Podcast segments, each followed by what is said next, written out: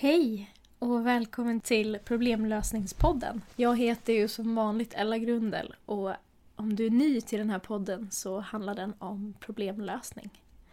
Eller ja, den handlar om mig som sitter här helt outbildad och pratar om vanliga problem ställda av er som lyssnar. Som sagt så är det här avsnitt fem och de första fyra avsnitten kom ju ut för ja, snart två månader sedan, vilket ju är rätt galet. Jag startade liksom upp den här podden och sen så blev det sommar, det blev semester. Jag hade tagit med mig all utrustning för att kunna spela in i Spanien. Men när jag väl var där så var det så att nej men jag kommer inte få ihop det här. Sen kom jag hem och har haft två stycken galna veckor. Jag har varit uppbokad typ dygnet runt, förutom när jag sovit. För då har jag varit uppbokad av sömn. Men så jag har liksom inte haft någon tid alls och det har ju tyvärr gjort att det har varken kommit upp poddar eller knappt några Youtube-videos. Men nu är jag tillbaks på banan. Nu sitter jag här en onsdag kväll och pratar med er. Och om du lyssnar på det här den dagen det kommer ut så är det torsdag för dig. Så jag hoppas att du har en fin torsdag. Och lyssnar någon annan dag så hoppas jag att du har en fin dag. Så då kör vi! Första problemet. Jag hämtar ju problemen nu både från min mail, problemlösningspodden gmail.com och från ask.fm ellagrundel.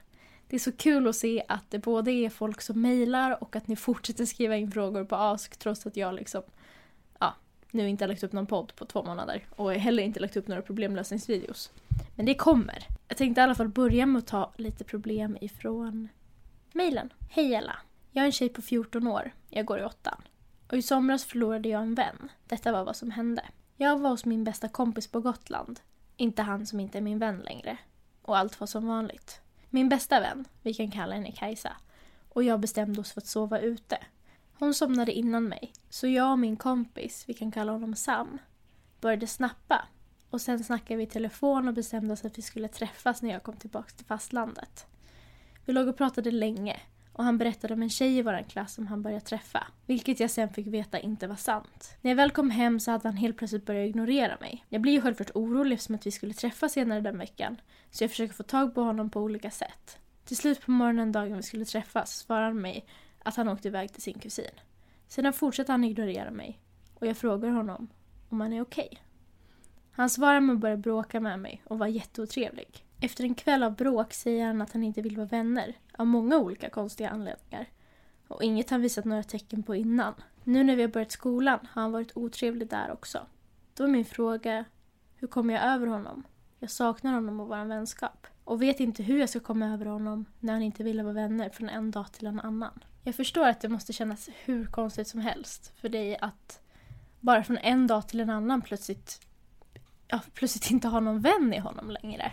Och eftersom att jag inte var där, eftersom att jag inte har någon aning om vad som har sagts och hur en relation har liksom varit innan och ja, om det faktiskt har hänt någonting som kanske du inte ens har märkt så kan jag ju inte gå in på detaljer i vad jag tror har hänt. Men en sak som jag reagerar på i mejlet som du skriver är att du fick reda på att han hade träffat en tjej och att det inte var sant. Eftersom att jag inte vet hur bra vänner ni var innan. Men jag tänker att om en person har ljugit och sagt att den är på ett visst sätt och sen kanske ångrat sig men inte vill säga att den ljög. Då kan man bli lite konstig ibland. Då kan man välja kanske att ta beslut som inte alls är genomtänkta. Och det kan faktiskt vara en av anledningarna till att han plötsligt liksom lite kom på sig själv och shit, det här vill ju inte jag ska komma ut att jag har gått runt och ljugit om att jag har träffat en tjej i klassen. Vem vet? Han kanske är kär i henne. Och vill att de ska träffas. Men liksom inte riktigt lyckats få till det. Och om du då skulle säga till någon att han har sagt det till dig och att det inte stämmer. Så skulle ju han kanske behöva skämmas rätt mycket. Då är det lättare att bryta vänskapen med dig. Så att om du skulle säga någonting så skulle det bara vara nej men hon är sur på mig så därför försöker hon sprida konstiga rykten om mig. Jag vet inte.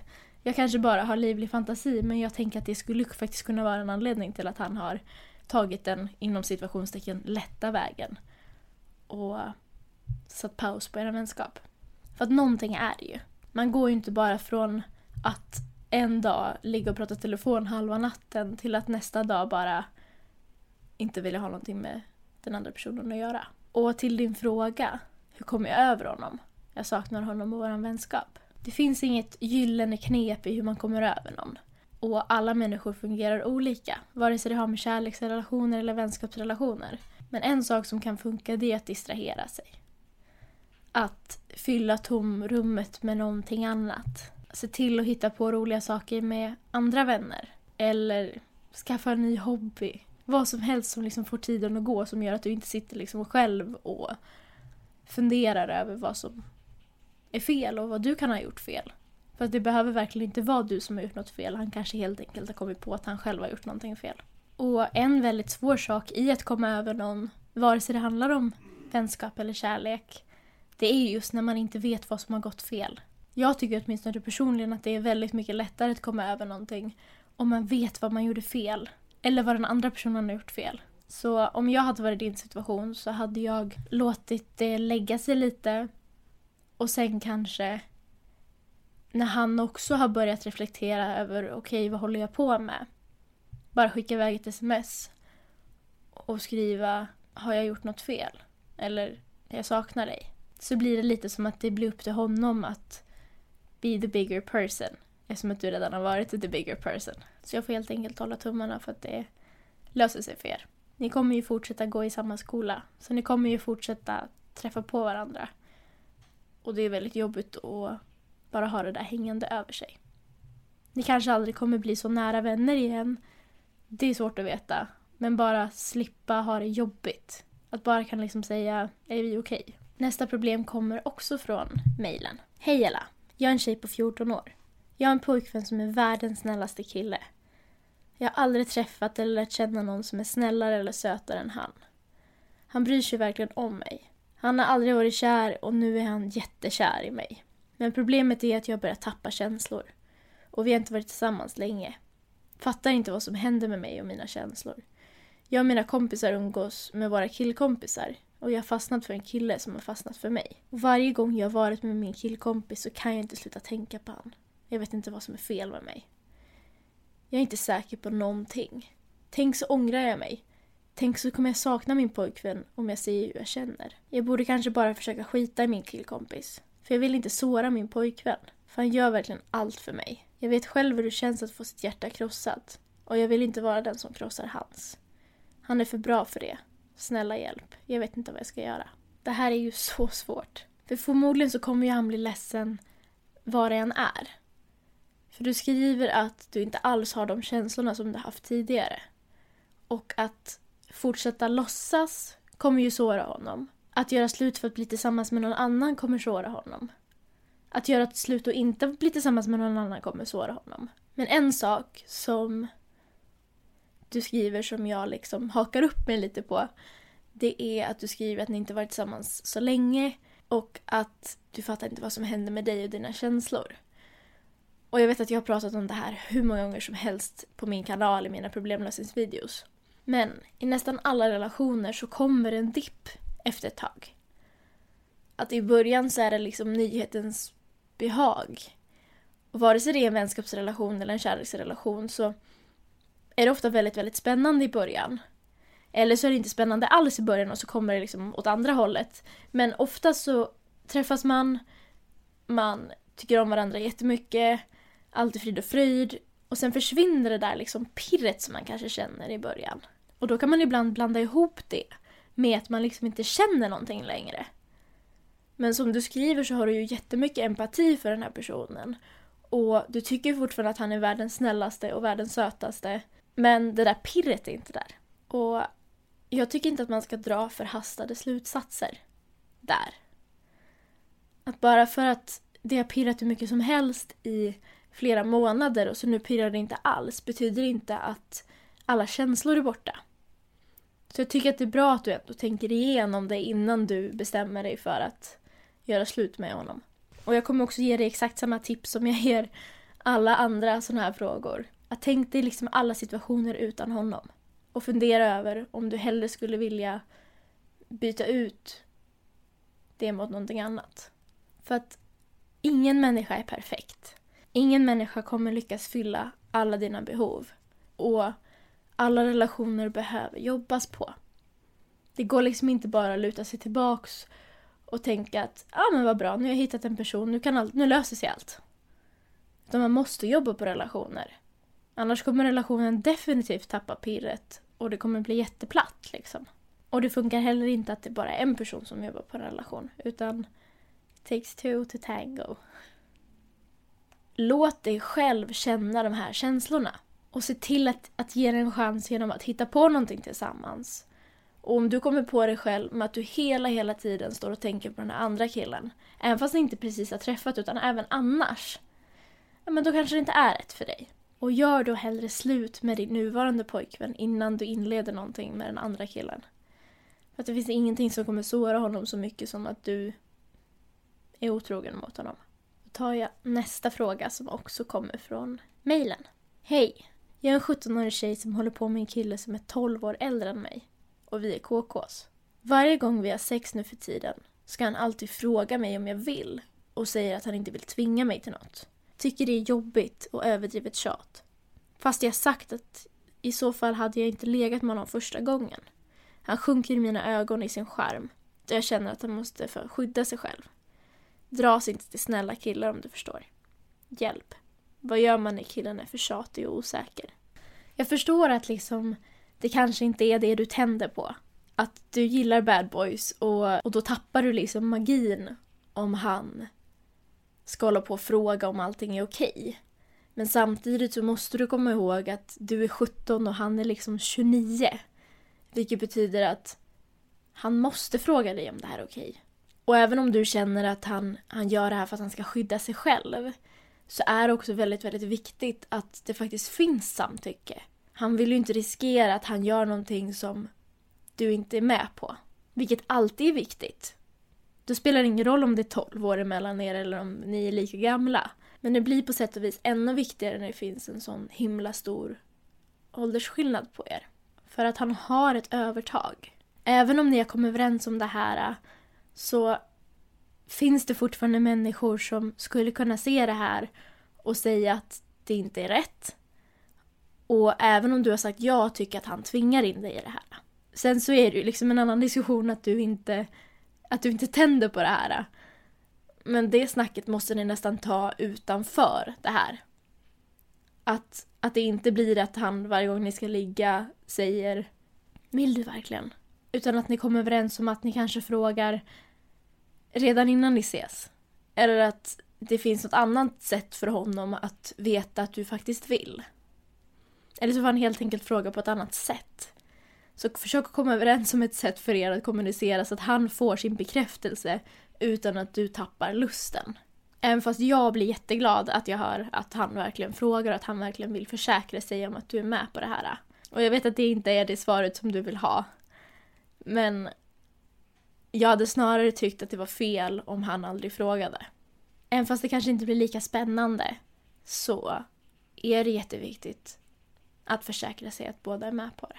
Och tänk inte att han gör det för att han är osäker. Han gör det för att han vill försäkra sig om att du faktiskt vill. Då tänkte jag att vi skulle gå över till frågor från Ask. Hej! Jag är en tjej på 16 år. Jag är väldigt instängd när det kommer till känslor. Men jag har nu dejtat en kille, 18 år, under ett tag. Och är rädd att jag inte visar att jag gillar honom tillräckligt. Har du några tips om hur man kan öppna sig för en person enklare? Snälla hjälp. Sekunden man börjar öppna sig blir man ju också sårbar. Så att när du väljer att öppna dig så blir det som att du säger till personen att här är mina känslor. Jag litar på dig att du inte gör någonting dumt med dem. Han känner ju av att du har svårt att visa känslor. Han känner av att du är instängd. Men om det är ditt sätt att visa att du tycker om någonting så är det upp till honom att också märka hur du visar känslor. För alla människor är olika. Men om du vill liksom berätta det med ord för att vara säker på att han har förstått, för att du ska känna dig lugnare, så tycker jag att du ska göra det.